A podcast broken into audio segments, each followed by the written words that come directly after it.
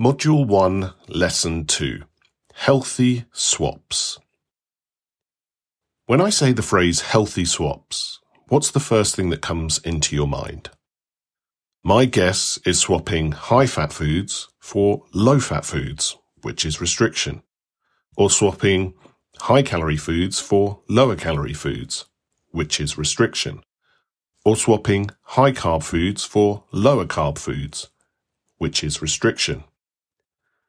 So the phrase healthy swaps itself is a really good example of how language can instantly trigger a thought process. And in this instance, that thought process is around restriction.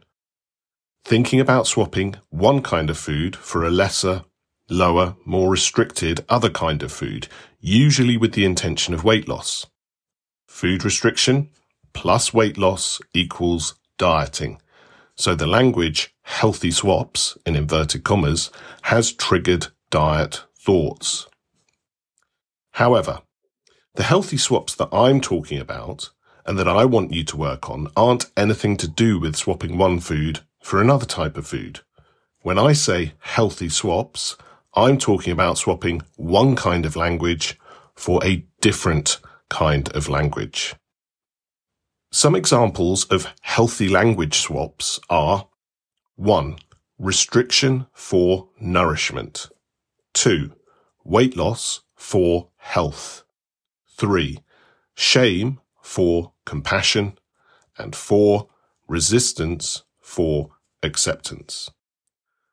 When you swap the language of restriction, weight loss, shame, and resistance, i.e. diet culture language, for the language of nourishment, health, compassion, and acceptance, i.e. healing language, your relationship with yourself, with your body, and with food improves. Our language sets our beliefs.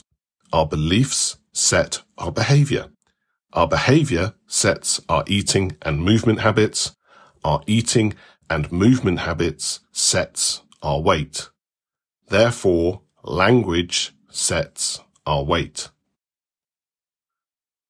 Change your language, change your weight.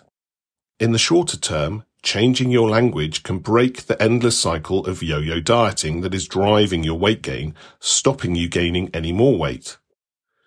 In the longer term, changing your language can help you facilitate healthier eating and movement habits, which facilitates a more sustainable calorie deficit, which facilitates longer lasting weight loss. However, the intention should never be weight loss. The intention should be nourishment, health, compassion, acceptance. And when your language and intention is built around nourishment, health, compassion, and acceptance, weight loss happens naturally and intuitively. You arrive at a healthier set point weight. So now let's explore some healthy swaps in practice. Not healthy food swaps, diet culture language, but healthy language swaps, healing language. Number one, restriction for nourishment. When you hear that diet voice in your head saying, what food shall I cut out to help me lose weight? Pause, notice it, and replace it with, what foods shall I put in to nourish myself better? When you hear, how can I eat less to lose a few pounds for Christmas? Replace it with, how can I control my nutrition and find a balance between nourishing myself and enjoying myself this Christmas? Number two, weight loss for health. When you hear the scales are important, your weight really matters, replace it with health is far more important than weight, and you can start being healthier at any weight or size. When you hear, how can I lose this disgusting fat? Replace it with, what simple step can I make today to improve my mental and physical health? Number three, shame for compassion. When you hear, I'm such a bad person for eating that pack of biscuits, replace it with, it's okay to comfort eat sometimes, and it's no reflection on who I am or what I'm worth. I'm still worthy. When you hear, I'm big, fat and worthless because I can't lose weight. Replace it with, I'm a great mum, a great friend, and my worth is nothing to do with my weight, shape, or size. Number four, resistance for acceptance.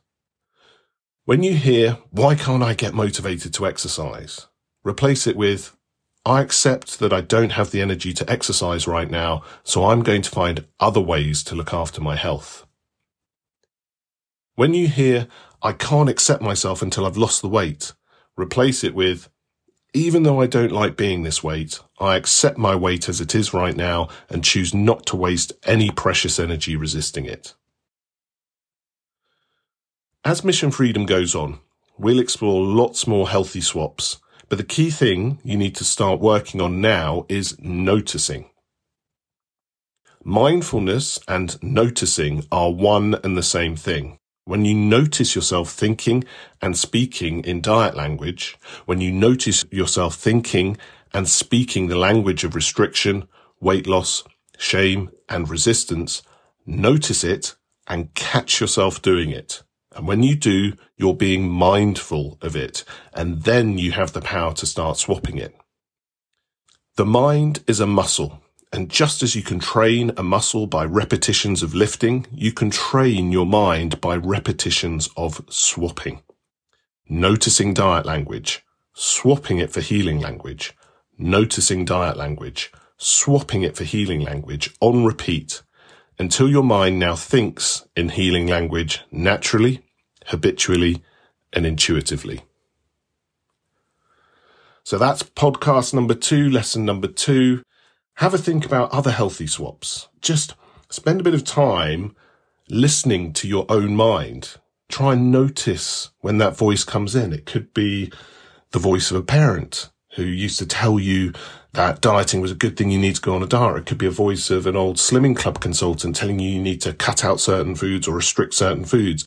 If you can listen out for that voice, notice that voice and catch that voice, tell us what it said. Put it in the comments share it with us, and then we'll give you other things, other swaps that you can replace it with so that you can start this habit of swapping out diet language and replacing it with more healing language.